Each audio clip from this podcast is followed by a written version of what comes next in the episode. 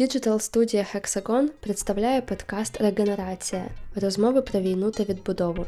В цьому епізоді подкасту ми поговоримо про кіно під час війни і кіно е, після війни, яким ми його бачимо, як ми бачимо розвиток кіноіндустрії.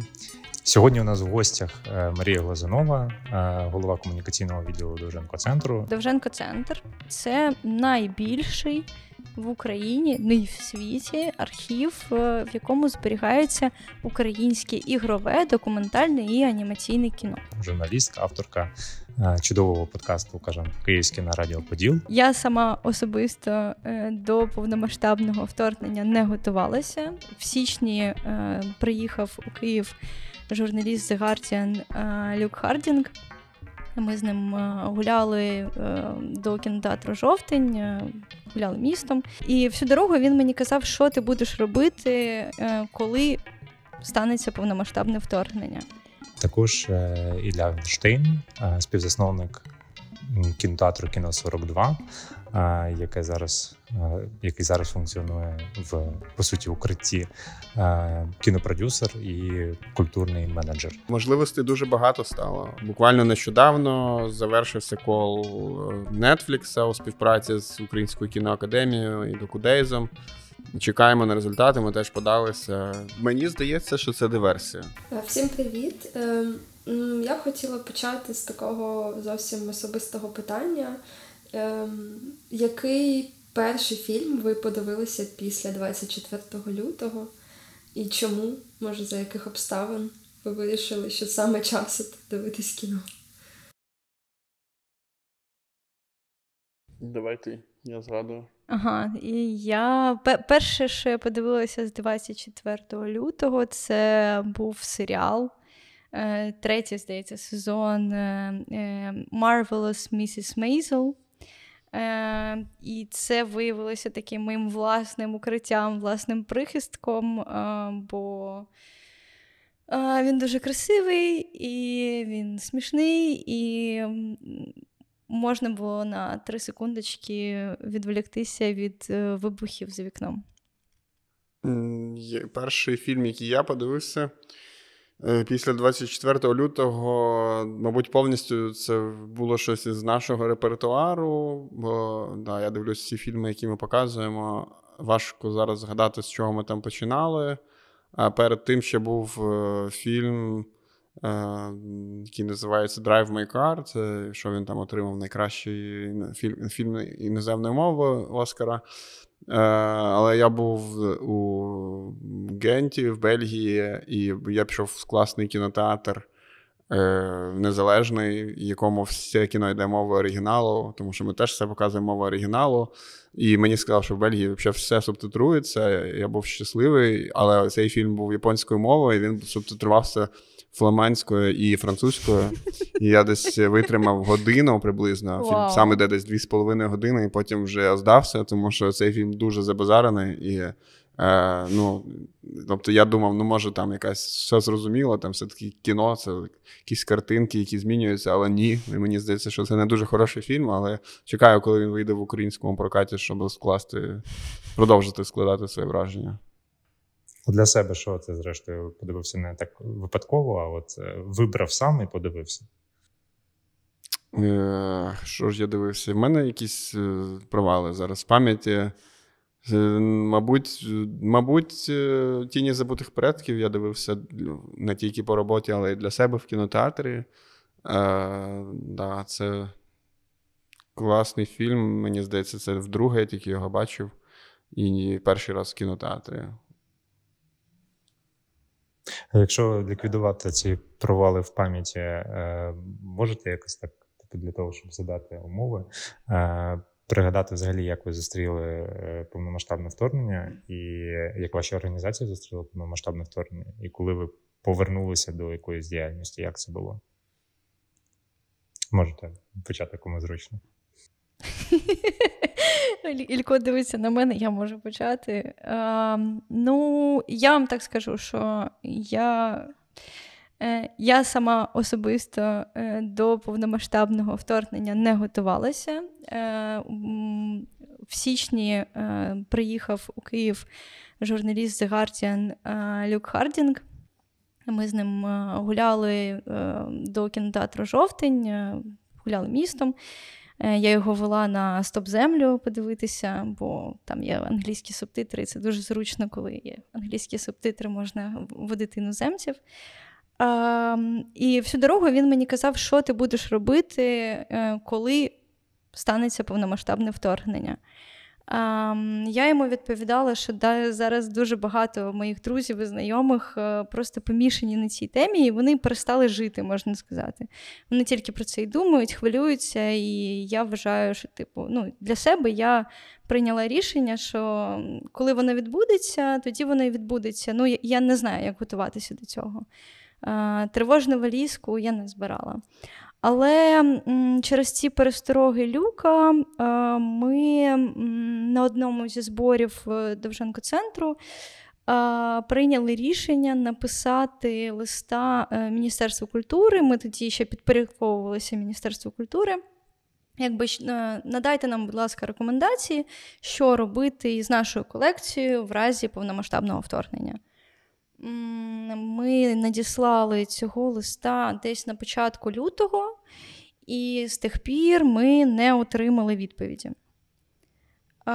Саме 24 лютого, ні, я краще почну з 21 лютого, бо е, мені здавалося, що вторгнення відбудеться 22 лютого, е, бо 21-го я була тут в діалог хабі, Е, і не була на дні народження, але я дивилася цю трансляцію з Путіним, де він там розказував свою версію історії. І це було зрозуміло, що це просто проголошення війни. Я дійсно очікувала, що я 22-го прокинуся від вибухів, але так вийшло, що це сталося з 23 на 24. Я не лягала спати. Точніше, я вже лягла спати о 4 ранку і одразу встала з ліжечка і поїхала у укриття самокатом.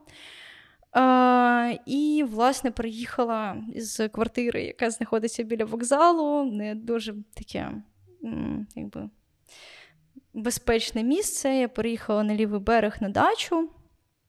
І ми почали контактувати з колегами з самого ранку, тому що е, ранком 24 лютого е, ППО збило ракету, яка впала біля будівлі Довженко-центру. Е, вибухова хвиля вибула ряд вікон, і ми зрозуміли, що коротше, трішечки ми в небезпеці всі, ну, типу, все все місто і колекція в тому числі. А, Це дуже об'ємне питання, бо є багато чого розказати. Я думаю, що Ілько зараз буде скучати. Ну, так давай розказуй, що чим все закінчилося. Частина команди евакуювалася по Україні, хтось е, був у Львові. Ти розказуй, розказуй, ми зараз лізу від нього. Ем, частина команди евакуювалася, хтось е, поїхав у Львів, хтось поїхав у Рівне, хтось був де-інде. І в Києві залишилися, наскільки мені відомо, е, я і Олена Гончарук. Олена Кончарук це виконуюча обов'язки, все ще виконуюча обов'язки генерального директора Довженко-центру. Вона відправила своїх дітей за кордон, її чоловік пішов на фронт, а вона ледь не щодня була в Довженко-центрі. Е, в принципі, там якісь. Е, ну, У нас є там, наприклад, персональні харди, на яких ми там зберігаємо наші робочі матеріали, окрім да, фільмосховища. Е, вони всі були там перенесені в більш е, безпечне місце. Ну і далі почали думати, що робити з колекцією, і нам почали писати е, західні кіноархіви. Наші партнери. Вони були глибоко стурбовані, насправді глибоко стурбовані, і вони пропонували евакуювати колекцію і навіть писали запити до Міністерства культури, що ми можемо допомогти з евакуацією, але вони також не отримали відповіді від Міністерства культури. Діяльність щодо діяльності, ну, я, оскільки я залишалася в Києві, але я була, ну, як на мене, мені здавалося, що я коротше, в більш-менш захищеному е- садовому товаристві Сокорки. Е- але я бачила, багато людей ночували у метро, і мене це дуже вразило, що жінки з малими дітьми. Е, собаки старенькі, молоденькі, всі разом, всі сидять е, у підземці, і мені захотілося зробити щось для них. Е, ми там зідзвонилися з Оленою Гончарук, вона погодила цю ідею. Я зв'язалася з департаментом культури КМДА, і ми з ними запартнерилися на те, щоб показувати кіно у підземці. І, власне, е, такі мобільні кінотеатри були на п'яти станціях, якщо я не помиляюся. Я просто вперше спустилася в метро, мені здається, у квітні. І я, на жаль, не була у підземці під час цих кінопоказів. І... Але я типу, бачила декілька фоток, що е, наш анімаційний доробок там був показаний. Наш Украніма, яку ми зберігаємо. От. Е, наші кінознавці перебували, частина із них перебувала у Львові, і вони запартнерилися із Львівським е, муніципальним центром центром культури. Е, мистецьким центром. Мистецьким центром, да, і перепрошую. Ем, і показували там свою кінопрограму із представленням. Це такий теж доволі такий класний камерний формат, який у нас зараз є в кіно 42 невеличка група людей е, передивляється кіно із кінознавчим коментарем. Е, хтось був, а Макс наш був у Рівному і запартнерився з Рівненським театром Ляльок і показували кіно для переселенців. І весь цей час, десь е, з початку березня, у нас триває робота із показом фільмів за кордоном. У нас вже більше півсотні таких показів. Е, географія абсолютно вражаюча, е, як на мене. Е, там є і Париж, і Осло, і Тайвань. Я була вражена тим, що на Тайвані обожнюють Кіру Муратову. Вони її мало розуміють, вони ну, багато питають про те, що там відбувається, але вони її прямо обожнюють. І, власне, Ілько, поправ мене, е, чи права, чи ні, в з липня ми показуємо дивне химерне фантастичне в кіно 42. чи вже да, з... по-моєму, з липня. З липня, з липня. Це те, що ми перебралися вже і тілесно, і ментально у Київ. Е, а, ні, чекайте, ми ще робили фестиваль е, в Довженко-центрі. Mm. Київ 450. Да, Це був, напевно, перший такий масштабний захід. Він був абсолютно благодійний. Кінопрограма була від Вавилону 13. Е, її формувала я, але вони просто надали нам всі свої всі свої фільми, щоб ми обрали. Я там зосередилася власне на Києві або якось пов'язана з Києвом, бо це Київ 450. Була чудова музична програма, лекторна програма. І ось це було таке наше розконсервування в Києві вже. І потім, коли кінознавці переїхали, і всі зібралися в одній точці, ми запустили дивне химерне фантастичне. У Ілька є тепер можливість дійти до цієї точки зі свого боку. Зі своєї точки на початку лютого ми з Надією, з моєю дружиною, поїхали в Дахаб, як це ми робимо зазвичай в лютому, вже кілька років поспіль. Ми їдемо на місяць, беремо якусь з собою роботу і, або працюємо дистанційно. Е, Так було і цього разу. Ну, були, і, звісно, перестороги, і там якісь там фактично наша туристична валіза була частково е, тривожною і евакуаційною, але ну, тобто, ми розглядали, що таке може статися, і е, коли почалася війна, ми були в безпеці. Це було дуже сюрреалістично, тому що ми ще дуже довго спали. Я теж там постійно втикав новини, десь починаючи з середини лютого. і і мало спав. А коли це почалося, взагалі тиждень просто, по-моєму, з ліжка не вставав і і, і сидів, лежав з ноутбуком, там же їв і потім далі спав. Переважно займався там координацією сусідства, бо в мене є там сусідський чат, який я модерую. І було багато запитів там допомоги, евакуації, волонтерства, всякого такого. Наш будинок біля вокзалу теж ми знімаємо. Не не, не в безпосередній близькості, але біля цирка. І там фактично на, наша квартира стала хабом. Там постійно хтось жив. Ті, що люди, які просто не могли доїхати додому або планували сісти на евакуаційний поїзд, і ми це теж координували. От щодо роботи, то ясно, що 24-го кінотеатр не працював, і нашу свою співробітницю я дистанційно координував, щоб е, вона евакуювалася. Вона йшла пішки з, зі своїм хлопцем і з родиною зі Святошина. Я там знаходив якісь е, точки на карті слідування їхнього маршруту. Десь там знаходив вписки в Білій церкві, в Фастові, Вінниці, потім у Львові. І так, коротше, спровадив її за кордон. Е, це так, як ми зустріли, як ми кіно 42. Ну і так, інші мої працівниці теж е, доповідали про свій стан, е, слали фотки з димами. От, Але, в принципі, всі, слава Богу, були в безпеці.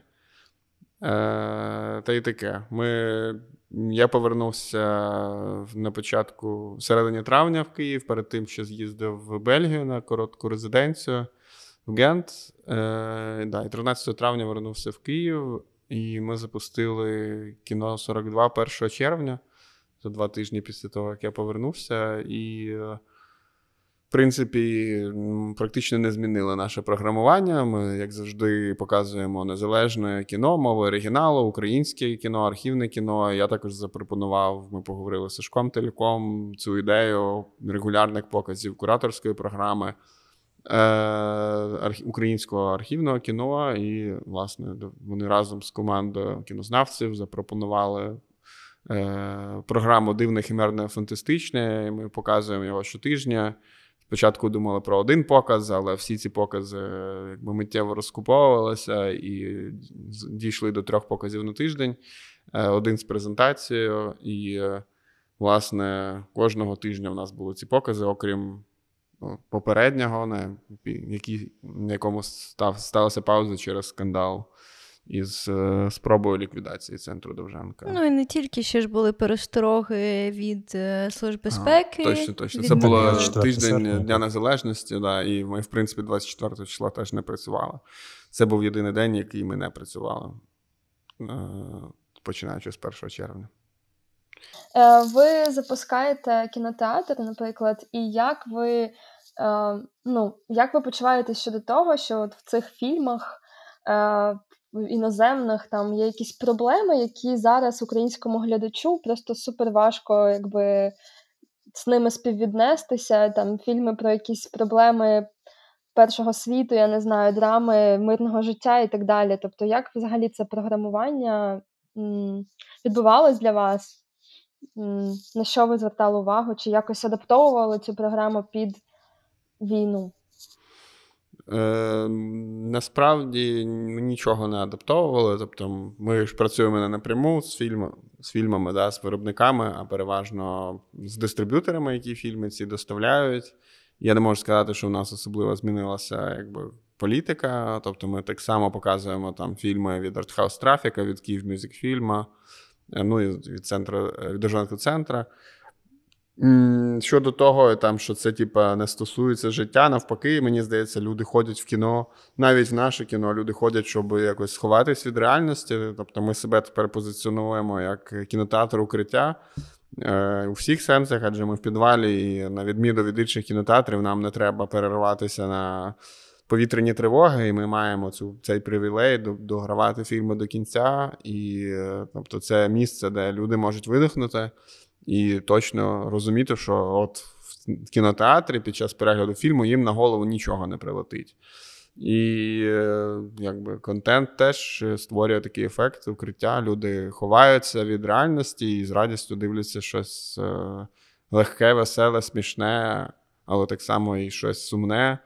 Ми навіть показували український горор. Да, ми, ну, тобто, сама концепція дивного, химерного, фантастичного це про щось мрачне і таке дивне, химерне дивне, і, да, і там багато якихось напів, напівжихів, е, і з радістю люди на таке ходять. Тобто, це я не вважаю, що все все тепер має бути про війну. Київ, всі про це говорять. Живе, може, ще і інтенсивніше, ніж він жив до того. О, да. е, Бо загострилося відчуття моменту, потрібності, розвантаження і про те, що завтра може не настати. Тому, блін, все зараз, все треба робити зараз, в тому числі дивитися кіно і тусувати з друзями. Е, Можливо, було, коли ми показували ще там якісь на спеціальних показах там фільми, е, інші фільми да, українські. Я говорив там з Оксаною Карпович, режисеркою фільму Не хвилюйся, двері відчиняться про те, що її фільм тепер, після початку повномасштабного вторгнення, сприймається дещо інакше, ніж е, до війни. І так само там ми ще іноді показуємо Стоп-Землю. І було цікаво подивитися новим поглядом. І справді відкриваються якісь нові речі. Е, тобто, насправді я всім рекомендую передивитися всі фільми, які їм подобалися, тому що реально багато відкриттів. Ну, от навіть стоп землі. Не тільки українські. Ну, українські особливо цікаво, тому що можна, особливо, якщо йдеться про документальне кіно, то там воно набуває рис е, хронікального кіно. Да? Тобто, взагалі, документальне кіно під час війни, те, що зараз знімається, да? воно якби стає вперше все хронікальним, і роль режисера в цьому зменшується, а важливість його просто перебування в потрібному місці збільшується. І так само ця хронікальна якість і е, важливість оприявнюється і в попередніх українських документальних фільмах, тому що ми бачимо, що ми завершили певну епоху, да, і вступили в якусь іншу, і тепер з цієї іншої епохи зовсім по-інакшому дивимося на наше минуле, але е, так само по-інакшому дивимося і на не наше минуле, бо насправді епоха нова сталася для всього світу. Ну, Тут про хронікальність хочеться е, зафіксувати якесь ставлення, яке є зараз до кіно, е, знятого з 2014 року, і, зокрема, до кіно навіть «Стоп землі є, е, є така лагідна. Е, доволі обережна, точкова, але тема е, ПТСРу людини, яка виїхала з зони бойових дій, і наскільки зараз взагалі сприймається ось чимось з минулого чи чимось наново актуальним. Це кіно знято з 14-го, причому не тільки документальне, тому що воно все ж таки більш вписане в контекст. А і там те саме, наприклад, бачення метелика, той самий вулкан, е, там Атлантида, е, кіно зняте з позиції до повномасштабного вторгнення, але вже, наче про якусь іншу війну чи мені здається, я що я зараз би не змогла передивитися Атлантиду. Так, да, я не передивлявся Атлантину, і ми її теж не показували.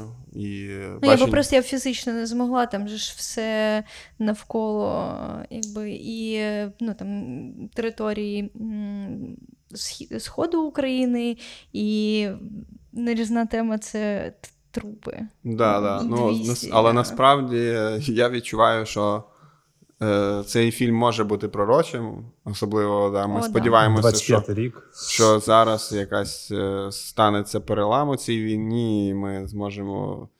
Е, наші сили оборони України зможуть звільнити окуповані території, новоокуповані, староокуповані. І що те, що виглядає нам в Атлантиді як якась антиутопія, насправді для нас це ще непоганий сценарій. Е, ну, Атлантида тут виріз... Да, Ліза. Ну, Атлантида тут просто вирізняється за рахунок того, що вона справді заглядає в наче в майбутнє, е, робить це дуже сміливо і зараз на на, на диво е, реалістично, на жаль.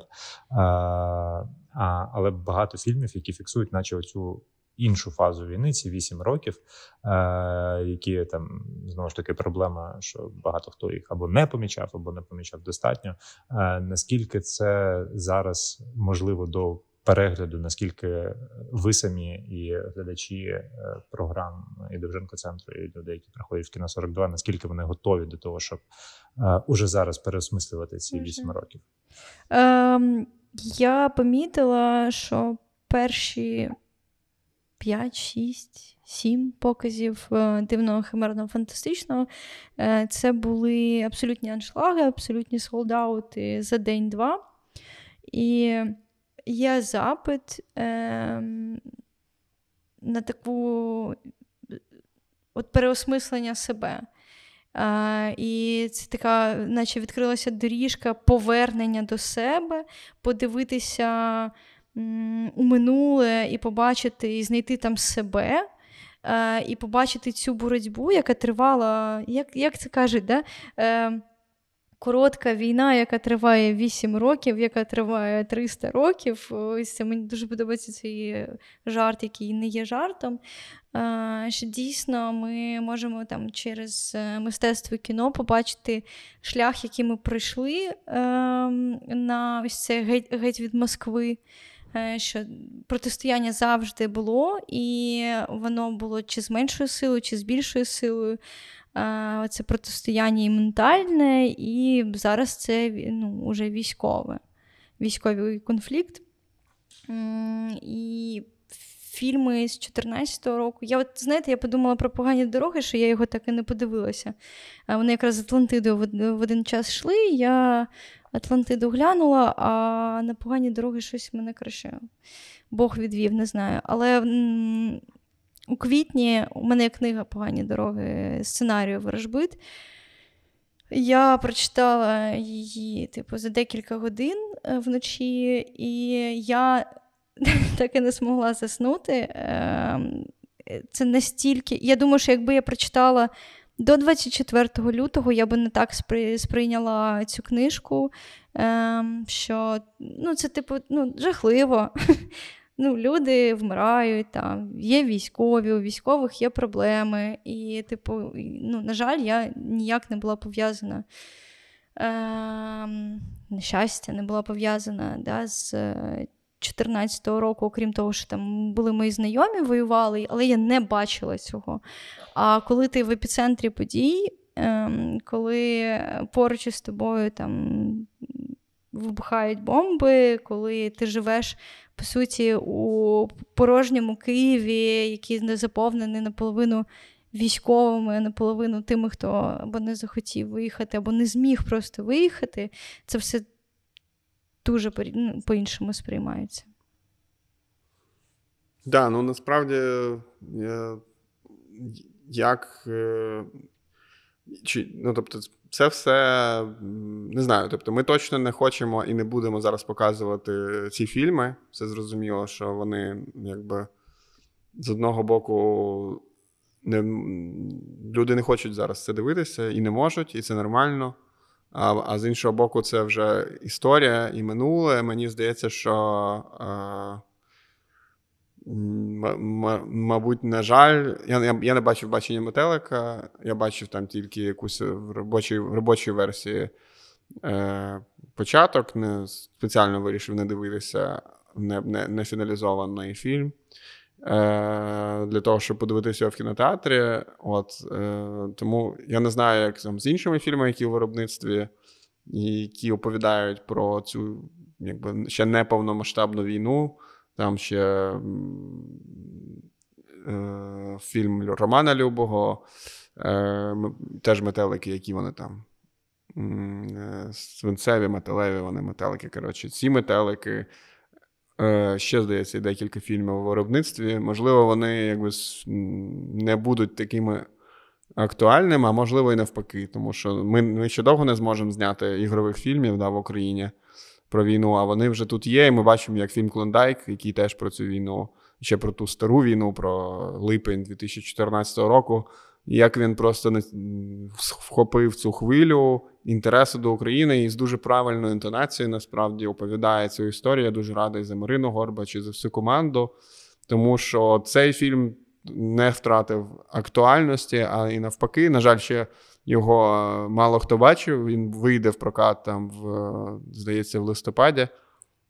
Він дуже актуальний. Тобто, це фільм про те, як люди не хочуть покидати свої будівлі, люди, які знаходяться на передовій, е, звичайні цивільні, і як вони, нібито для глядача звичайного вчиняють якісь дуже абсурдні речі, і ти ніби смієшся над ними, а потім ти бачиш, як насправді це саме те, що відбувається під час вторгнення. Деякі люди закінчують свій ремонт, планують там, не знаю.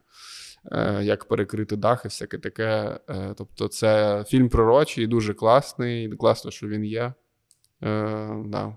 Ну, знаєте, коли відкрилася виставка в Пінчукр-центрі от нещодавно, виставка про війну з фотографіями з цієї фази війни, там, з певними об'єктами. І я зрозуміла, що це виставка не для мене. Це виставка не, ну, не мені здається, не для українців. Е, це виставка для людей з кордону. Це, ну, якби я. Ці знімки, вони дуже круті, які там виставлені. Але я їх бачила. Я бачу сотні знімків за день, і я не простив читати новини. Ем, і це має бачити світ. Я думаю, що так само і з кіно. Кіно має зніматися, воно має бути актуальним, але, можливо, е, воно не для нас зараз, воно для інших е, людей не з України, е, щоб вони зрозуміли, що таке війна. Ми її бачимо наживо.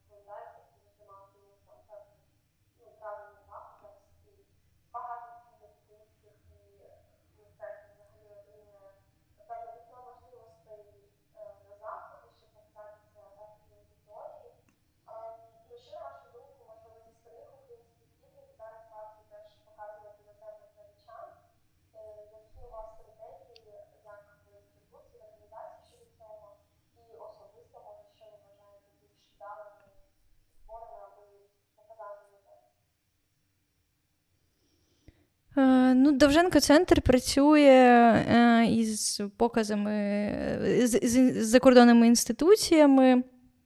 І я ось питала нещодавно у наших кінознавців, бо вони займаються власне цими показами. А, Яким чином відбувається ось цей ну, процес е, домовленостей, да, що показувати? Чи кінознавці пропонують, чи є певні запити? А, І вони мені сказали, що наразі є інституції, у яких є запит.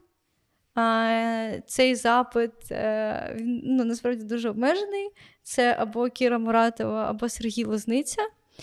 А, і ось тут починається точка діалогу. Ну, тобто тут починаються пропозиції, що у нас є насправді багато е, крутих імен багато класних картин, і е, вони пропонують е, приймати чи не приймати, ну це вже якби вибір е, приймаючої сторони. Е, я знаю, що там є певні. Фестивалі, які там хочуть е, свою кінопрограму, і вони самі обирають там з нашого дистрибуційного каталогу. Е, але у наших спеціалістів е, ну, є потреба у тому, щоб до них зверталися також як до кураторів, тому що ми краще розуміємо, що краще показати. І ну, у нас є певний погляд, да, що краще репрезентує Україну. По іменах, я думаю, що це краще запитати у. Е, Сашка Телюка, у Стаса Бутюцького, Альони Пензій. Е, я, не жаль, не можу. Я я комунікаційниця, а не кінознавиця все-таки. А може, Улька є. Зі є. свого боку, я просто знаю, бо якби. Моя дружина займається такфліксом, і е, такфлікс дуже рано і, і, і доречно взяв на себе відповідальність по Е, постачанню контенту українських фільмів, е, які є на Такфліксі, або навіть яких немає. Е, для фандрейзингових подій, яких одразу стало дуже багато. Всі хотіли і до сих пір хочуть збільшувати обізнаність своїх аудиторій про Україну. А також збирати гроші е, на підтримку для наших потреб. І е, фактично Takflix вже має каталог, тобто сам сайт стрімінга є каталогом, з якого можна вибирати. А в Наді є всі. Домовленості прямі контакти з правовласниками, і я не знаю, скільки кілька місяців це просто практично було майже як full-time діяльність, е, координація цих показів, файлів, всього іншого. Їх було ну, багато, і е, я знаю, що за рахунок цього там згенерували ну, кілька десятків тисяч євро на потреби різних волонтерських організацій. Е, які або напряму передавали е, організатори, або а, які йшли через Takflix. Ну, е, це Е, таким чином. І щодо запитів, ну вони дуже різні. Мені здається, що дуже різні. Тобто багато і зрозумілих і легких фільмів, комедій, як такі фільми, як Думки, так і військових, е, такі як е, Атлантида, да, або Додому, або ще. Е, або або ще щось. Тобто немає ніякого фокусу тематичного. Зрозуміло, що є запит, є запит у середків українських діаспор по світі, які е, використовують це те, що я знаю, які використовують українське кіно як який мотиваційний е, інструмент і збільшують бізнес, що і що дуже добре працює, тому що також багато показували наш фільм, співає і багато класних відгуків. Мені здається, що точно не варто, якщо комусь давати рекомендації, фокусуватись на якомусь там військовому контенті, бо справді, як Маша каже, ми живемо. Е, у фільмі про війну і е, персонажами цього фільму, і е, цей фільм майже цілодобово показують ну, у всіх новинах. От, а, І створюється враження, про що українці це якісь просто кіборги, якісь міфічні створіння, які там зупиняють. Ну, це справді так і є, да. але є і це теж певна дегуманізація, тому що да, є такий образ е, сміливості, розроблений бандою, який теж класно зайшов, але ми все ще люди, які. Да, ми резилієнтні, да, але ми також е, сміємося, їмо. Е, жартуємо і багато чого. І тому також ця типу, функція збільшення обізнаності, е, обізнаності, просто оповідання про наші звичайні. Звичайні наші речі в горі і в радості не менш важлива. Слухай, а от щодо ось цих невоєнних, там не знаю, навіть не не, обов'язково навіть безпосередньо пов'язаного з бойовими діями, але з е, пережитим е, під час війни досвідом е, темами. Є можливість взагалі працювати вже зараз режисером. Ти там знову ж таки згадував щойно про те, що ми можливо не побачимо новий повнометражний ігровий фільм. Ще там якусь кількість створений часу. за державний кошт точно не побачимо, бо заморожені всі фінансові потоки і попередні якісь е, домовленості. Ні з чим не можна. Я думаю, що і на військову тему зараз не можна отримати гроші, тому що Держкіно якби самоустранілось поки що від е, координації процесу кіновиробництва і запущені проекти, які були частково профінансовані, вони також не знають, які в них перспективи.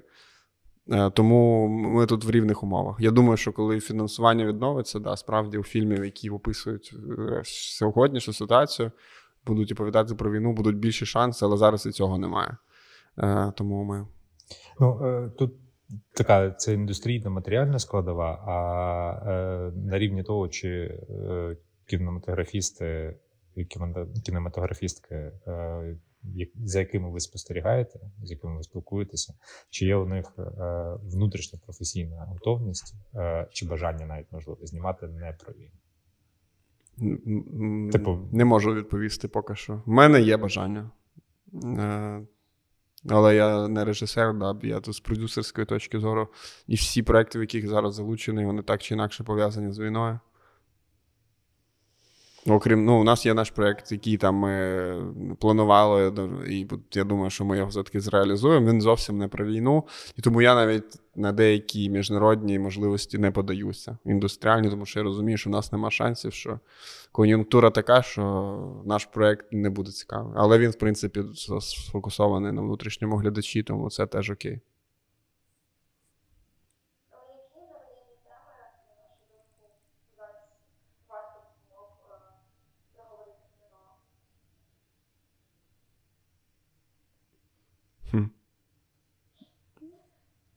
Та я не знаю, але мені здається, що все залежить від бажання режисера. Якщо режисер хоче щось сказати, він мусить це сказати. Якщо він хоче казати щось на на військову тему, хай каже на військову. Якщо хоче на не військову, то не військову. Ну, тобто, якщо він може і хоче. Я би не, ну, я навіть про це не думав. Ну, це з якої позиції я маю це говорити, як хто?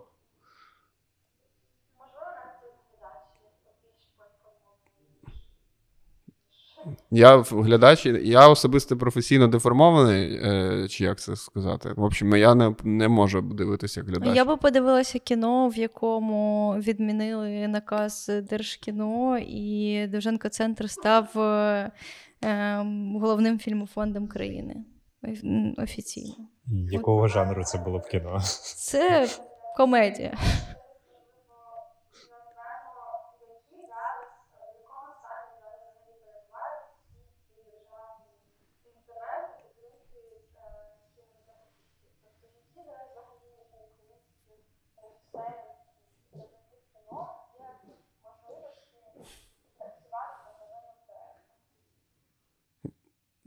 Це я, мабуть, відповім. Ну, можливостей дуже багато стало. Раптом стало їх мільйон.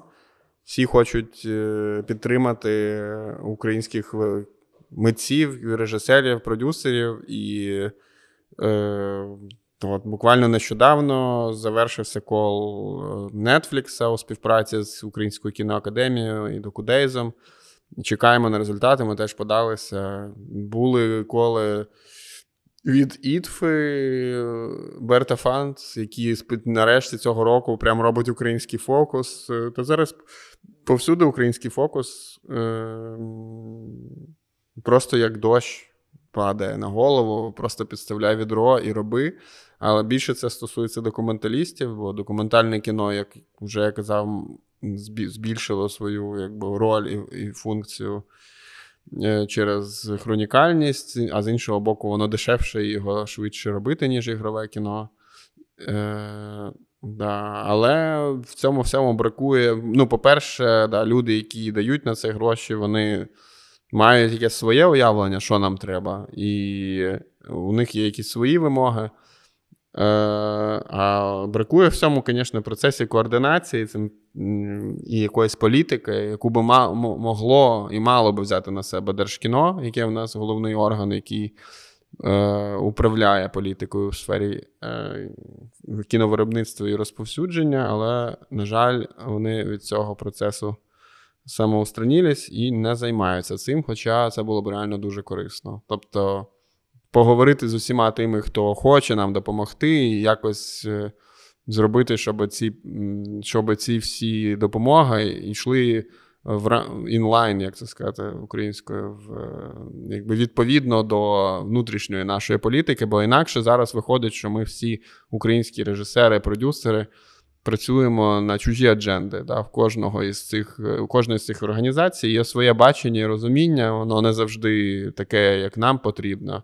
Але так як немає ніякого фідбеку, і ми не, вони в позиції влади, да, в ті, в позиції тих, хто ресурс має і його розподіляє, мусимо під їхнє бачення підлаштовуватись. Це мене трохи засмучує. А з іншого боку, ну нема на що жалітися, є можливості. І реально всі мої знайомі продюсери, які хочуть, всі зайняті.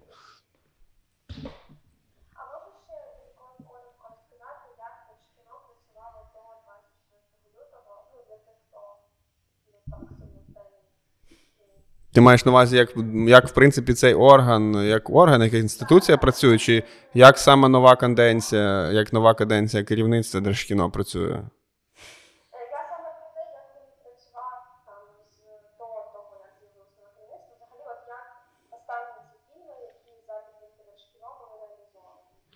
Ну, починаючи з 2014 року, в нас налагодили десь 15-го навіть. У нас налагодилася прозора, достатньо зрозуміла процедура отримання коштів на виробництво фільмів, коли Держкіно виступає якби розпорядником коштів, визначає пріоритетні напрямки, тематичні фокуси, оцінює професійність е, людей, які хочуть отримати і зняти ці фільми.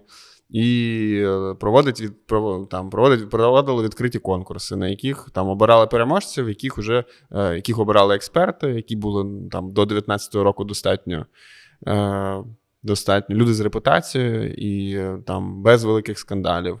Після чого Держкіно вибрані обрані да, ці фільми, які перемогли на конкурсах, фінансувало, і далі вже продюсери займалися переважно самотужки міжнародною дистрибуцією і е, національною дистрибуцією. Так це працювало. Починаючи там з 19-го року, це все стало там. З'явилися нові процедури, нове керівництво, і це все трошечки ускладнилося, але тим не менше функціонувало. Ну, так, якщо говорити про кіновиробництво, то поки що говорити нема про що, тому що немає грошей, але при цьому е- в цій розмові дуже сумно говорити про те, що нам є про що згадати в контексті держкіно, е- тому що здається, іноді що бездіяльність це краще, ніж діяльність. Е- ну, це коли вона не злочинна, ця бездіяльність. Да, Але насправді в контексті зараз, коли ми не можемо виробляти нові фільми, навіть завершити фільми, які були запущені. Е, ну то чому? Держкіно ж просить скидатися в країнчиків на те, щоб да, закінчити. Не тільки в країнчиків, а всіх. Але в, в цій ситуації, коли ми якби не можемо виробляти нові фільми, ще більш важливими стають архівні фільми, які у нас вже є в колекції. Це те, чим займається Довженко центр це насправді якби зараз просто топ. Це, типу, настільки необхідно.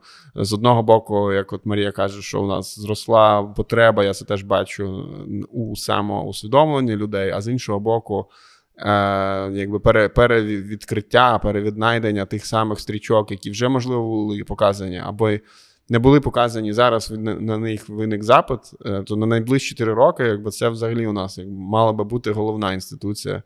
Ну, Кіно це дуже класний інструмент культурної дипломатії. Ми на початку березня, здається, зробили для Guardian статтю 20 фільмів, щоб зрозуміти, що відбувається в Україні. Ця стаття вона базована на фільмах із рейтингу 100 найкращих фільмів в історії українського кіно. Е, ми обрали е, фільми, які були створені з, за часів незалежності, е, які зачіпали теми власне розвалу Радянського Союзу, там шахтарські мітинги, ну тобто важливі точки в новітній українській історії. Ем, там також були фільми про Майдан, звичайно, і про цю війну.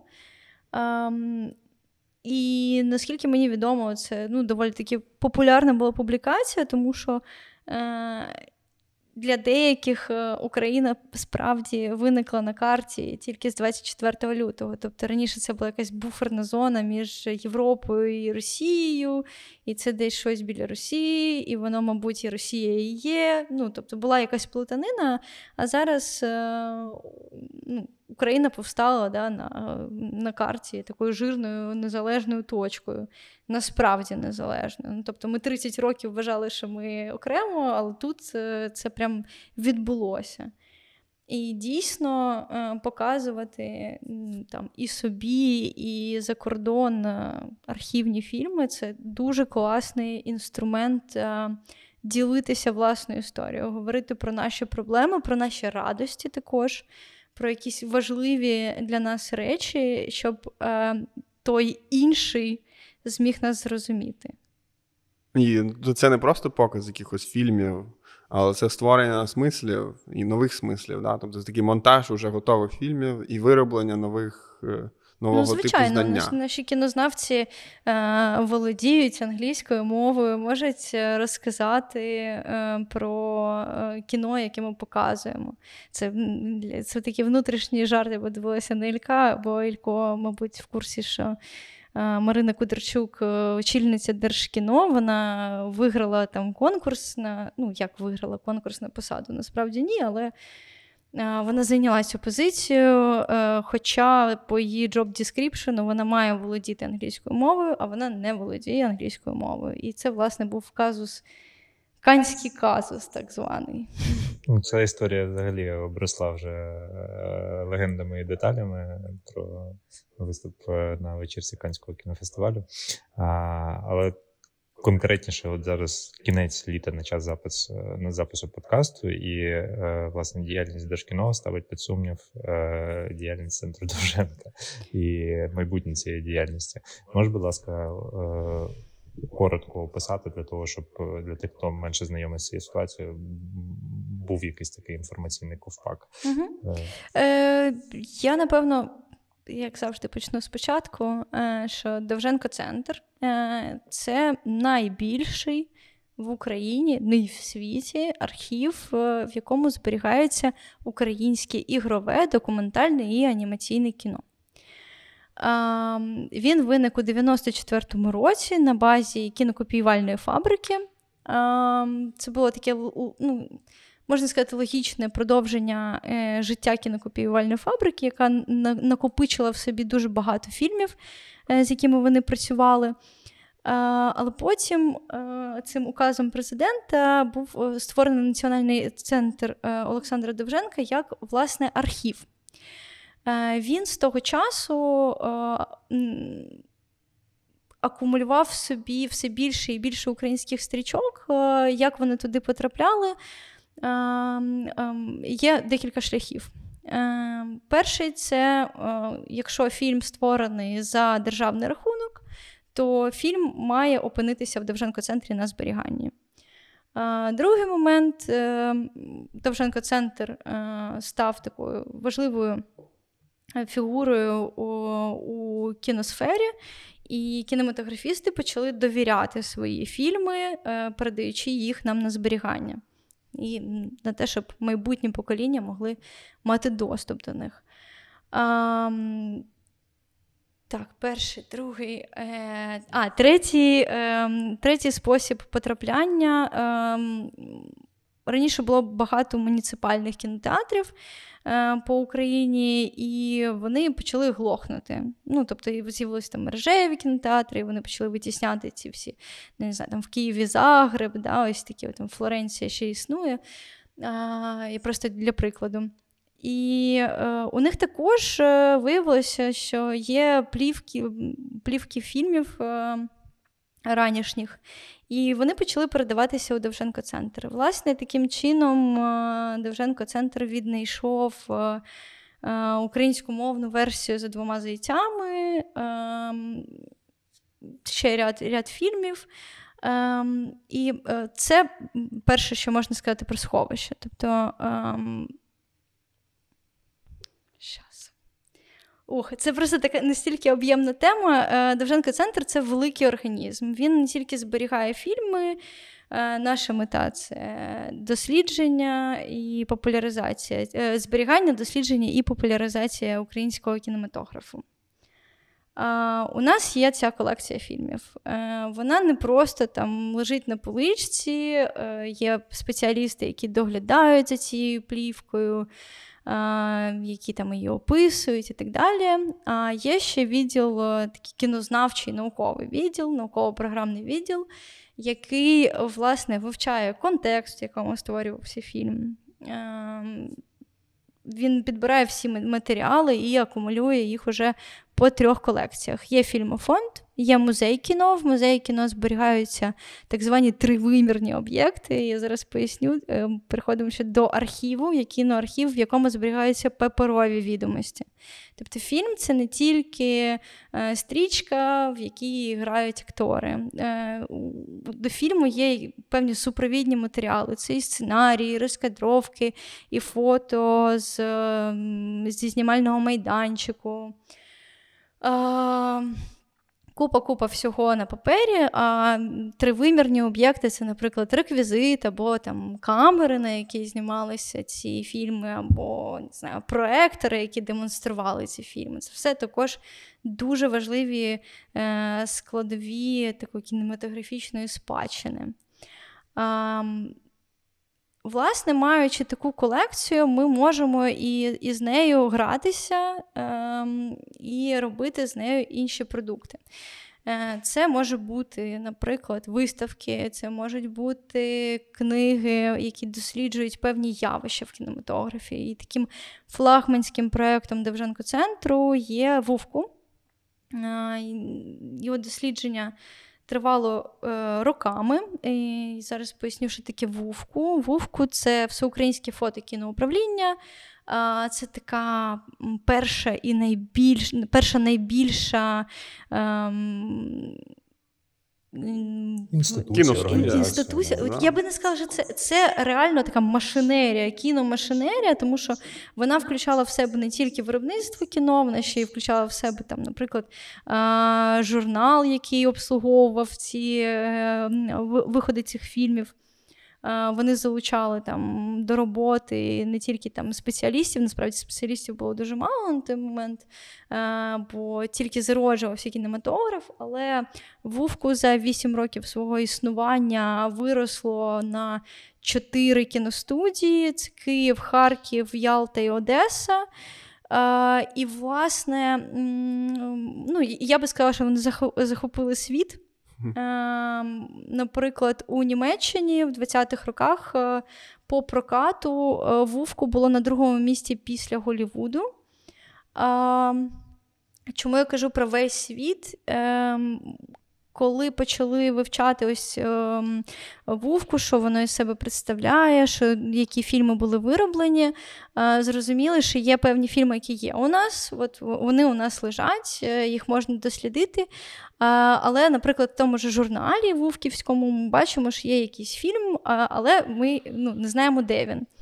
Ем, ми направляли, ми є членом Міжнародної федерації кіноархівів, ми направляли до них запити е, на те, щоб знайти віднайти наші фільми. І ми віднаходили фільми там в Японії, в е, Голландії, в різних точках світу і повертали їх е, в Україну. Ем, також ми повертали фільми з Госфільмофонду Росії. І ось тут наступає цікавий момент. Е, після розвалу Радянського Союзу, ем, точніше, під час Радянського Союзу, е, всі фільми акумулювалися в Госфільмфонді. Бо центр вселенної був в Москві, і там був цей Госфільмофонд, а.к.а. Білі столби. Uh, значить, Там зберігалися всі фільми, які uh, були зроблені в Радянському Союзі. Коли е, розвалився е, Радянський Союз, і коли ми почали вже там ну, е, прицільно працювати з кіноспадщиною і повертати фільми, ми дуже багато там, до 2014 року Ем, якби забирали у них там копії, копіювали собі, повертали фільми. Після 2014 року це стало набагато складніше, і в останні роки до повномасштабного вторгнення це стало майже неможливим. Але наразі дуже багато фільмів все ще зберігається в Госфільмофонді. Е, Госфільмофонд Росії має статус е, державного фонду фільмів. Е, таким державним фондом фільмів мав стати Довженко-центр. Наразі у нього немає такого статусу. Він є державним підприємством, що викликає для нього якби, ряд проблем, до яких, власне, і доколупалося Держкіно. Але про це трішки згодом.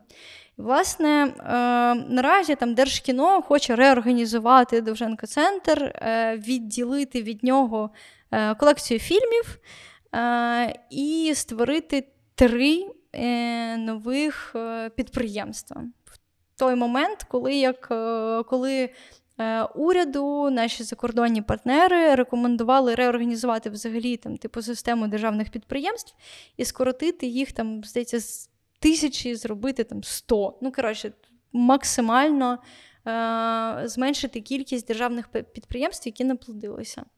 Е- І Довженко-центр є державним підприємством, який має реорганізуватися у три державних підприємства. Це ну, виглядає як нонсенс. О, ви мене зупиняєте або якось е, модеруєте, бо е, все цілком така структурна, хороша підводка. Да? Фух, е, бо мені здається, що я всіх починаю плутати. Я зараз передивляюся багато ефірів. Е, там І з Оленою Гончарук, яка є виконуючою обов'язки генерального директора з кінознавцями. І мені завжди здається, що люди, які не в контексті, вони можуть не розуміти, ось там, як це все працює, і я хочу якось це спрощувати. Але тут дуже важко спрощувати, тому що мова йде про державний апарат. Значить, да. Е, Які закиди у Держкіно є до Довженко-центру? Е, Вони кажуть, ви є державним підприємством. Державне підприємство має заробляти гроші. Ви гроші не заробляєте, тому ви маєте розділитися. Тому ви неефективні. Ви неефективні. Е, Справа у тому, що е, критеріїв ефективності е, наш керуючий орган Держкіно, який керує нами вже аж два місяці, е, ось цих KPI ми не бачили. Ми не бачили ні від Держкіно, ні від Мінкульту. Оцінювати нас за е, фінансовими показниками. Е, немає сенсу, е, тому що блін, Вибачте, я, е, у мене сьогодні весь день крутиться ця фраза Марини Кударчук, яка вона написала е, в своїй колонці е, модний ковід. Наче ковід, ну, типу, придумали рептилоїди і типу, і нажилися на цьому. І це ніяк не вплинуло на світ, на музеї всього світу, на фільмофонди всього світу. Ми насправді там до 19-го року, якщо говорити там про фінанси, ми це продукували е, прибуток. Я не знаю, просто в економічних термінах дуже плаваю. Потім був 20-й рік, потім був 21-й рік, і потім наш славнозвісний 22-й рік. Е, і ем, нас оцінюють, е, що ми не заробляли гроші у ці роки саме у 20, з 20 по 22 рік. Ну, вже був один просто кейс, коли культурну інституцію, яка знаходиться в власності держави чи міста, вирішили поміряти е, прибутком. Це сталося з кінотеатром Київ, коли наш мер О, да. Е, вирішив героїчно збільшити прибуток е, від оренди цього муніципального майна. І в десятки разів справді там конкурсант який запропонував більшу ціну, мав платити більше, але ми знаємо, чим це закінчилося. Вже 4 роки в центрі Києва стоїть занедбана будівля, яка рекламує події, які мали статися в е, травні 2018-го, і е, Держкіно слідує, якби наслідує успішні практики, можна сказати, державного управління.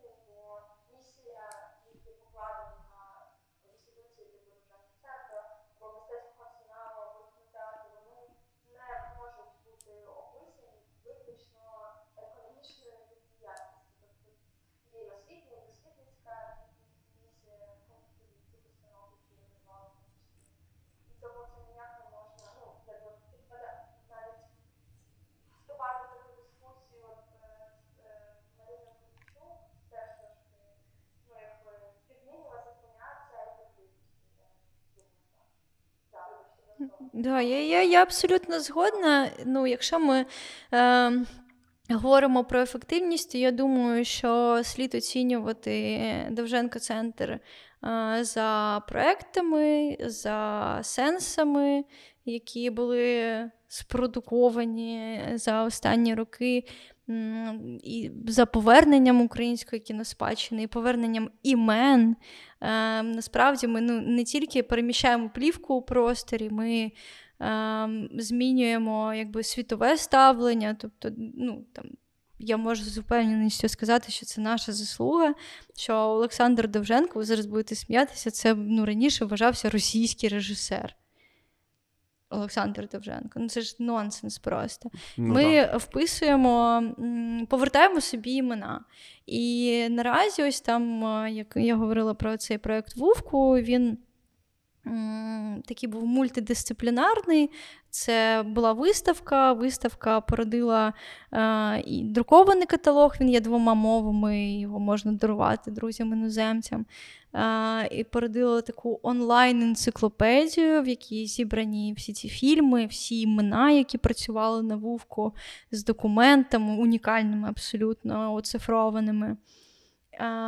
І, власне. Наразі ми бачимо у світі тенденцію. Ось буде там в Мадриді велика виставка про авангард. Е, Світ намагається да, там знову переосмислити себе, знайти себе там у минулому. І е, ми виступаємо е, українським голосом в історії світового авангарду. Бо, наприклад, той же Дзига Вертов, ну, брати Кауфмани, які відомі як е, російські режисери, я не беруся на себе, щоб викреслювати слово російський е, із їхньої біографії, але я хочу поставити кому і написати український. Тому що коли в Москві е, ну, їх притисли, вони приїхали в Україну і вони знайшли тут прихисток, і вони знайшли собі місце для реалізації. І, власне, ну, людину з кіноапаратом по більшій частині знімали в Україні. І це важливо про це говорити і нагадувати.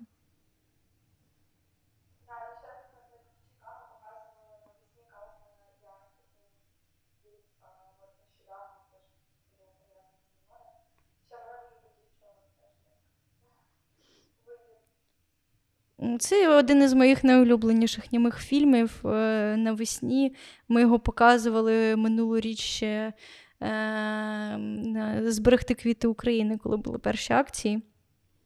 Це була та ще пригода. Ну, так, переходячи більше до проблеми, власне, яка виникла, що є така вже диспозиція у, Довженка центра, критика з боку а, Держкіно. А, дуже складна ситуація. Не знаю, чи є сенс, можливо, зможеш її зараз переказати щодо переведення з підпорядкування від е, Міністерства культури до е, безпосередньо кабінету міністрів, і е, така, така такий бюрократичний пінг-понг, е, що ми не винні, це вони винні. Е, а там ну, це дуже цікава штука. Е, якби чутки про те, що Довженко центр переведуть під Держкіно, вони вже десь рік-півтора були. Поласкалися. Ми, коли вперше про це дізналися, ми забили в небат, тому що ось я вам там розповідала про те, з чого складається Довженко Центр, і це, власне, якби три колекції. Е, вони всі пов'язані з культурною спадщиною, але це може бути да, там, архівна діяльність, музейна діяльність, Оце це все загалом культурна спадщина. У Міністерства культури є якби, відділ культурної спадщини, у них там є і музейний напрямок. Тоді як у Держкіно е, у нього немає таких напрямків діяльності. Перевести отак просто Довженко-центр е, з такою ну, якби, многовекторною діяльністю під Держкіно е, було дещо дивно. І ми про це говорили, що вони не мають. Ну, якщо б ми говорили про ФОПи, да, то у цього ФОПу немає такого кведу. От. Це моє улюблене чорнокніжне абсолютно заклинання. Е, Коли е, вперше якби, публічно е, заговорили про. А ні, коли відділили Держкіно від Мінкульту, бо Держкіно ж було під Мінкультом, а, пан міністр Ткаченко, наскільки мені відомо, е, написав заяву на звільнення. Він сказав: Ах, ви ж так, я ухожу. Ти пам'ятаєш таке? Да, да, щось було, якісь жести, непонятно. Е, Він написав дійсно цю заяву, а потім він її тихо забрав. Е, бо Він був дуже незгодний з, з таким відділом, але ну, певно, його якось е, щось, щось його. Він вирішив лишитися на своїй позиції. Два місяці тому ми перейшли під Держкіно, і це був такий ну, якийсь штиль. Типу, нічого насправді не відбувалося. І потім, а, як то кажуть, внезапно ми отримали цей наказ. Наказ номер 100 про реорганізацію Довженко центру. Це було дуже неочікувано. Ми отримали його нам на пошту, його немає на сайті, на сайті Держкіно. Такі, от Може здатися, що це ефемерний наказ, але він існує. А, Передумови, е, в яких ми існували ще. Не знаю, чи говорити про це чи ні, але напевно це треба проговорити. Всі ці конкурси. Минулого року був конкурс на е, заміщення посади е, генерального директора Довженко центру. До того е, років сім Е, генеральним директором був Іван Козленко. І коли почалася вся ця шарада з переведенням під Держкіно, непереведенням, фінансуванням, нефінансуванням Довженко-центру, Іван е, сказав, що він втомився, і це взагалі дуже ну, все, що відбувається, він вважає для себе ганебним, і він більше не хоче брати у цьому участь. Він е, пішов з посади, і за два місяці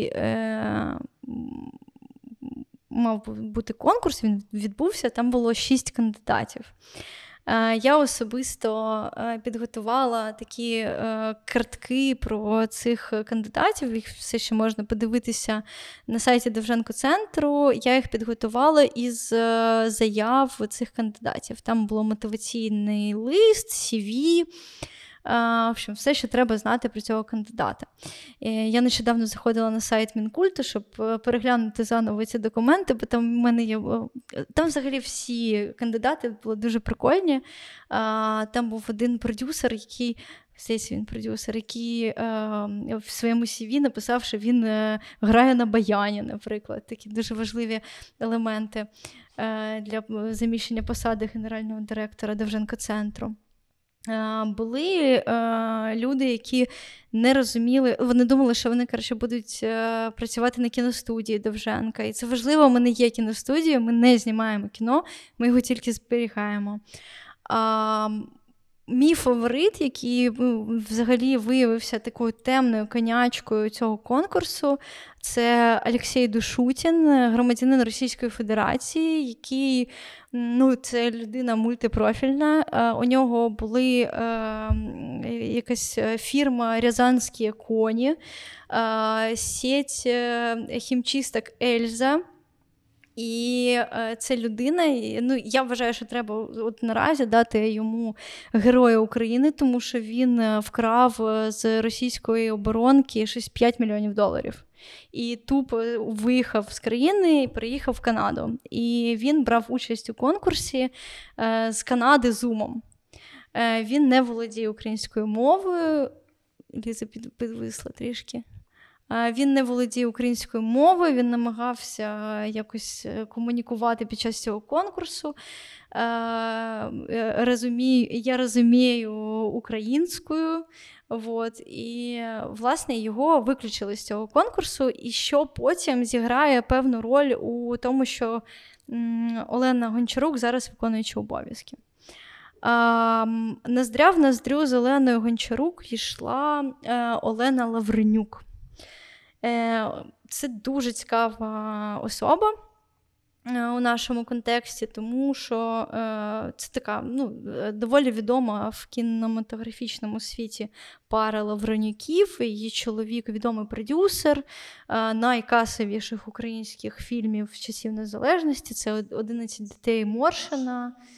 І ні, це не найкасовіший фільм. І ну, Дідьо Контрабас. Дідьо Контрабас найкасовіший. Ні, ні, вже давно не найкасовіший, але він а справді добре зробив. Він це єдиний, один з небагатьох, який окупився, скажімо так. Це був дуже дешево знятий фільм, який зібрав достатньо багато грошей ага. як на свій бюджет. І справді, до речі, був непоганий фільм. Мені він дуже подобається. Дідьо?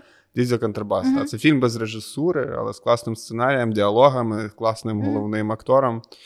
І справді, як ми потім бачили по цій франшизі Дідзя, ми бачили, що не, не подальші фільми, подальший фільм єдиний, який вийшов, режисував вже сам Дзідзо, і з цим у нього продюсував. І з цим у нього вже явно були проблеми. Що йому потрібен був продюсер, тобто як продюсер. Лавренюк, і насправді Олена теж продюсерка, вона достатньо Олена шоуранерка да. Е, серіалу Кава з кардамоном. Це достатньо успішний серіал, який там попродавали на якісь території. так що...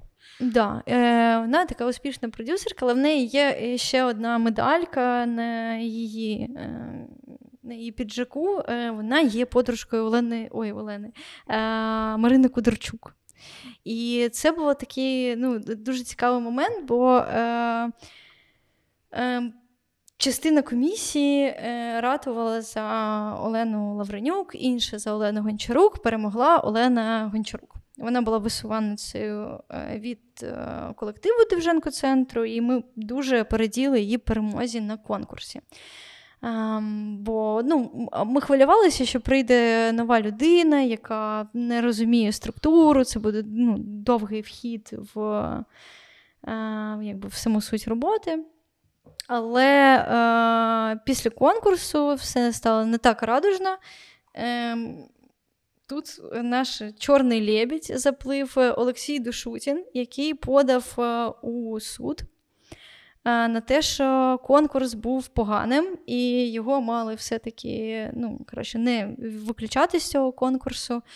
І, власне, ем, цей позов у суд став е, формальністю, яка не дала е, призначити Олену Гончарук генеральним директором. І, власне, реалізовувати стратегію розвитку, запропонованою нею стратегію розвитку. Вот. Це такі перші перші ластівки, перші проблеми, які виникли. Тобто ні Мінкульт не зміг е, призначити Олену, е, ні потім Держкіно не змогло призначити Олену.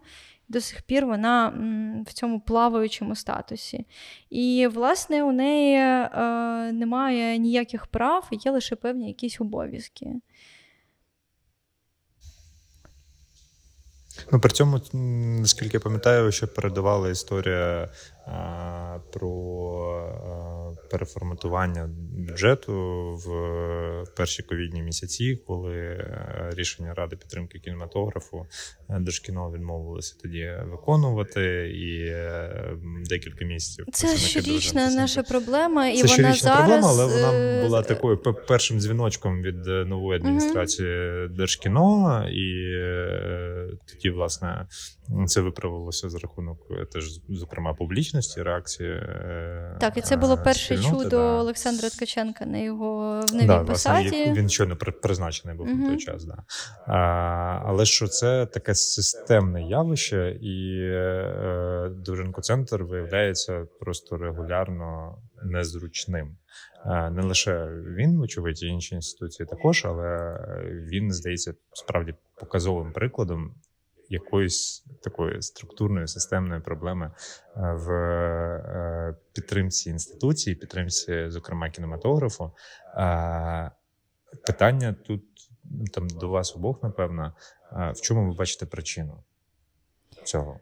Ну, Чому це незручно? Е, Я бачу причину е, наразі, от в нинішньому керівництві, е, в тому, що це люди некомпетентні, які не розуміють, на навіщо взагалі там зберігати фільми на плівці, виділяти на це простір, його можна типу, там, здавати під офіси е, і таке інше. Е, Ілько, що ти думаєш? Мені здається, що це диверсія. Тобто, е, що насправді єдина сторона, яка зацікавлена в тому, щоб Довженко центр втратив свою функціональність, це наразі наші вороги.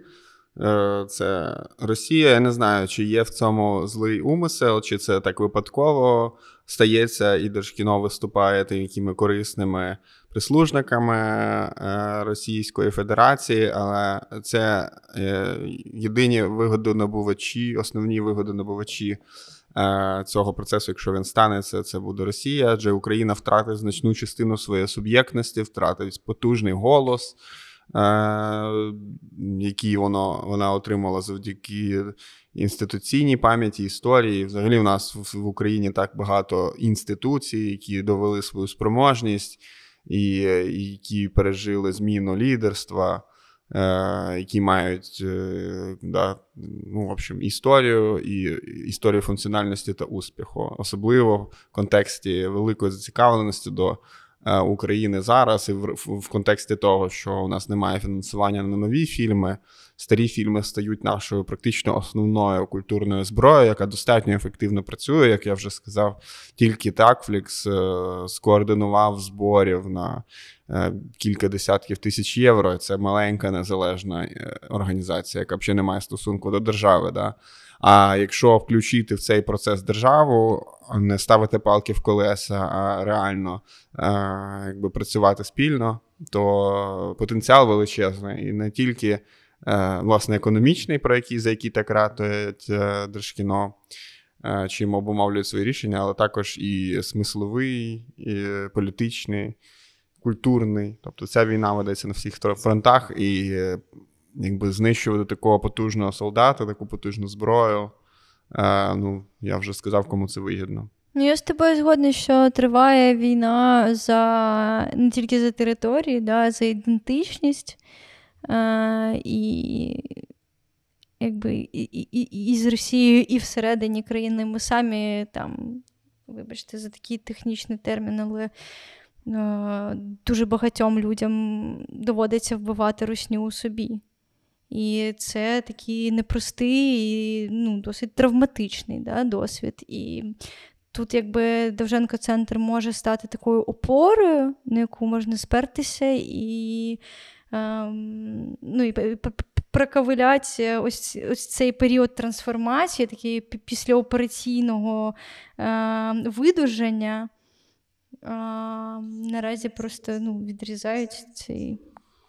Це ну, це не кастиль, да, але це надійна опора. Та це функціональна нога, я би так сказав. Кастилями зараз є вся інша частина української кіноіндустрії. Да. А відрізати єдину нормальну ногу е, дуже самовбивчо. Це правда е, щодо вигодоутримувача. Що вигодоутримувач, зрештою, це ворог, це Росія, але е, ця системність того, як ці ноги, ноги, милиці, протези, все що завгодно у нас підпилюють. Е, ставить питання про взагалі е, цінність таких структур, як Держкіно в тій формі, яка вона зараз існує. І е, тут питання до вас: чи ви вважаєте, що вона взагалі має існувати? Ну, це важливий орган. Е, такі ну, у всьому світі є такі певні відповідники. Мені здається, що BFI в Лондоні певну таку функцію виконує, як і Держкіно. Тобто це там виділення грошей, це дистрибуція фільмів. Це важливий класний орган, він має існувати. І, ну, як показала практика там, минулих років, е, він може класно існувати і допомагати індустрії. Так, я би не хотів переводити цю цю ситуацію в якийсь інституційний конфлікт між е, засадничий між Держкіно і і Довженко-центром. Я впевнений, що і е, нас ну, і практика доводить, що вони можуть співіснувати і співпрацювати ефективно, попри те, що колишній голова Держкіно не дуже любив колишнього голову Довженко-центру, і тим не менше mm. працювали достатньо плідно, співпрацювали, що теж є взагалі рідкісним випадком в нашій. Е, невеликій історії інституції і взаємодії інституцій, і Держкіно має історію успіху, тобто побудувати з нуля систему фінансування, достатньо прозору систему фінансування. Е, національних фільмів і, і стати надійним партнером для е, кіновиробників у всьому світі. Я вважаю, що просто цю інституцію треба зберігати від непрофесійних керівників. Ну, Вони знайшли способи хакнути. Ось, наприклад, вони хакнули е, конкурс е, голови Держкіно. Е, я знаю, що Юлія Сенкевич, яка перша перемогла у 19-му році конкурс на цю посаду, але яку не прийняли на роботу через е, слабкі менеджерські менеджерські здібності. Я нагадую, що це колишня голова ем, Одеського кінофестивалю. А перемогла як прямо третє місце зайняла на цьому конкурсі Марина Кудерчук, яка до того рік е, очолювала Запорізький кінотеатр, і якимось певним чином їм вдалося хакнути ось цей конкурс. Е, і я вважаю, що конкурс на посаду голови е, Довженко-центру також було хакнуто. Тобто, якимось чином да, їм вдалося прийняти рішення, не прийняв рішення. І, е, власне, ось ця комісія, яка там зараз має бути створена на реорганізацію Довженко-центру, вона просто виключає Олену Гончарук із картини світу, ну, яка буде далі існувати. Ну, по, по візії Держкіно. Я сподіваюся, що цього не станеться, і е, найближчим часом ми вже почуємо новини про відміну цього наказу.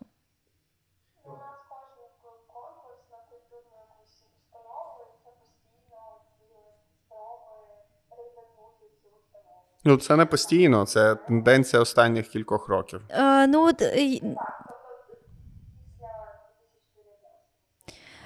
Якщо з Держкіно, ось це ну, хакнуть Держкіно, я розумію, навіщо. І ми, ну, е, коли Марина Кудерчук е, вступила в свою. Е, коли вона стала головою Держкіно, вона там був шквал критики, був скандал, як же ж це так, людина абсолютно з іншого світу. І третє місце, і це нонсенс. Марина Кудерчук е, вона сказала: Я е, не прошу не судити мене заздалегідь. Е, будь ласка, подивіться на те, на результати моєї роботи, і ось тоді мене оцінюєте. Це було в 2019 році, в 2020 році уже був скандал з пічингом.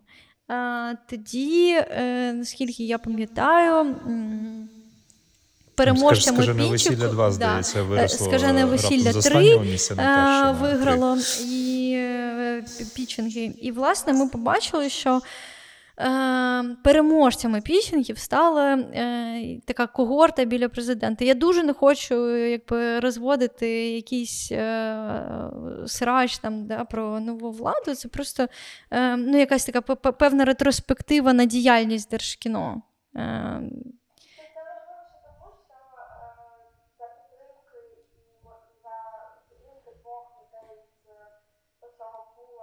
своїм ім'ям прикрив,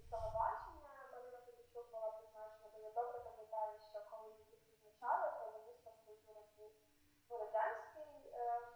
потім він там два тижні чи два місяці пішов з цієї посади, але Марина Сидорчук лишилася як таке надбання, можливо, одне з надбання цій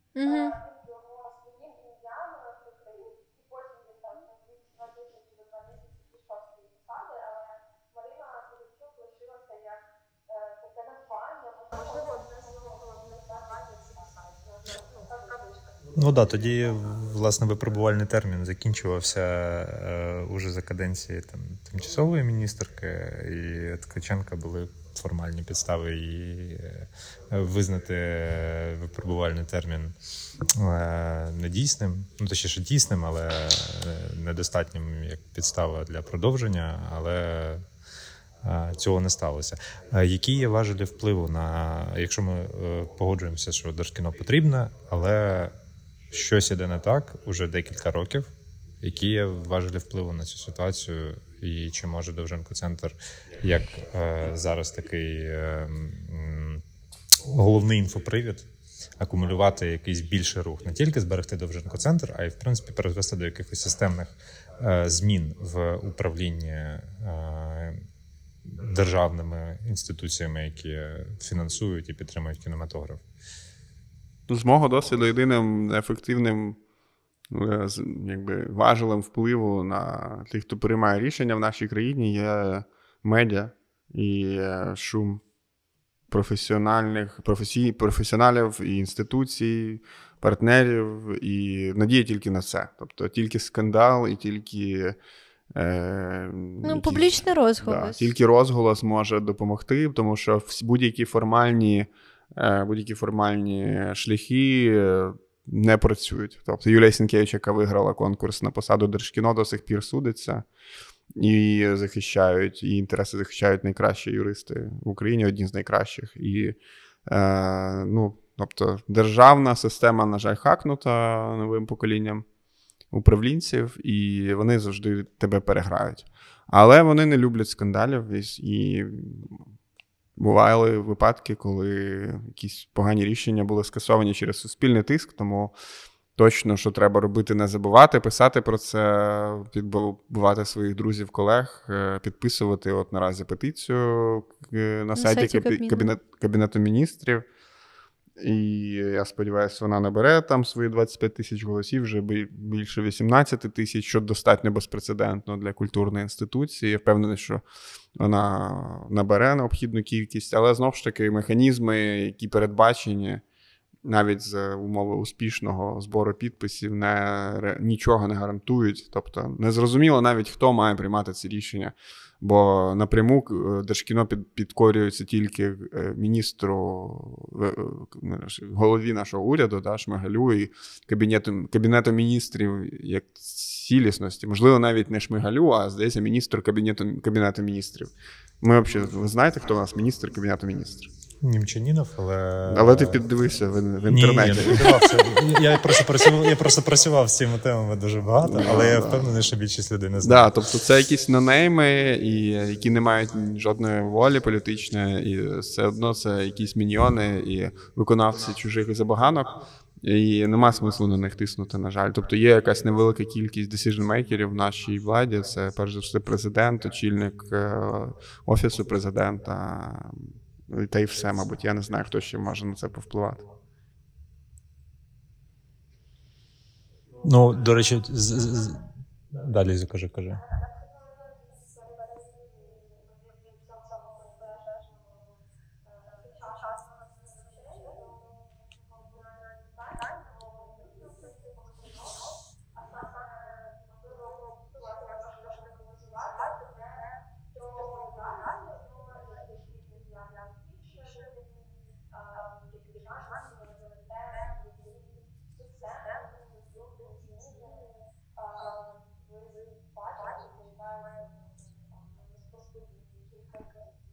Я бачу світле майбутнє, в якому е, Довженко Центр стане е, державним фондом фільмів і збереже всі старі і нові зняті фільми.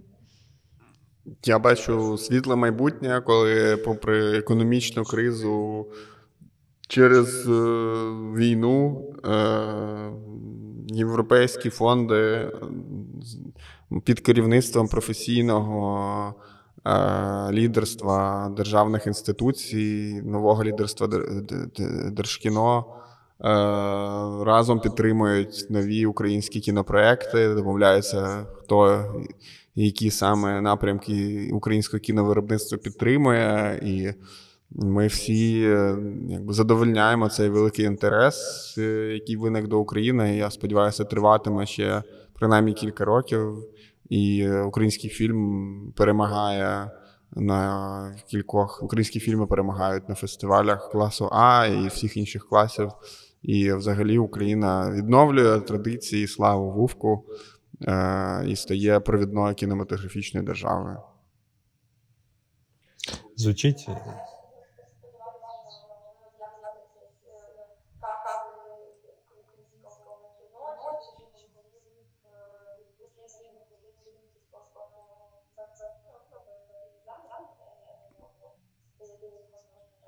Я за.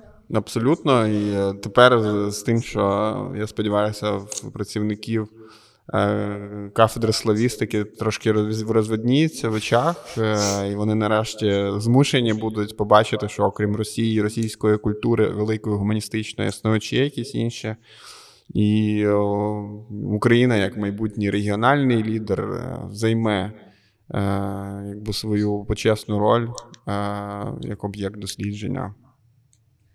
Ну, звучить як е, е, план для нас всіх, для кіно, кінематографісток і кінематографістів, кінознавців. Да, у нас є стратегія, і е, ми будемо її виконувати е, на будь-яких посадах і навіть без посад. Будемо завершувати сьогоднішній епізод.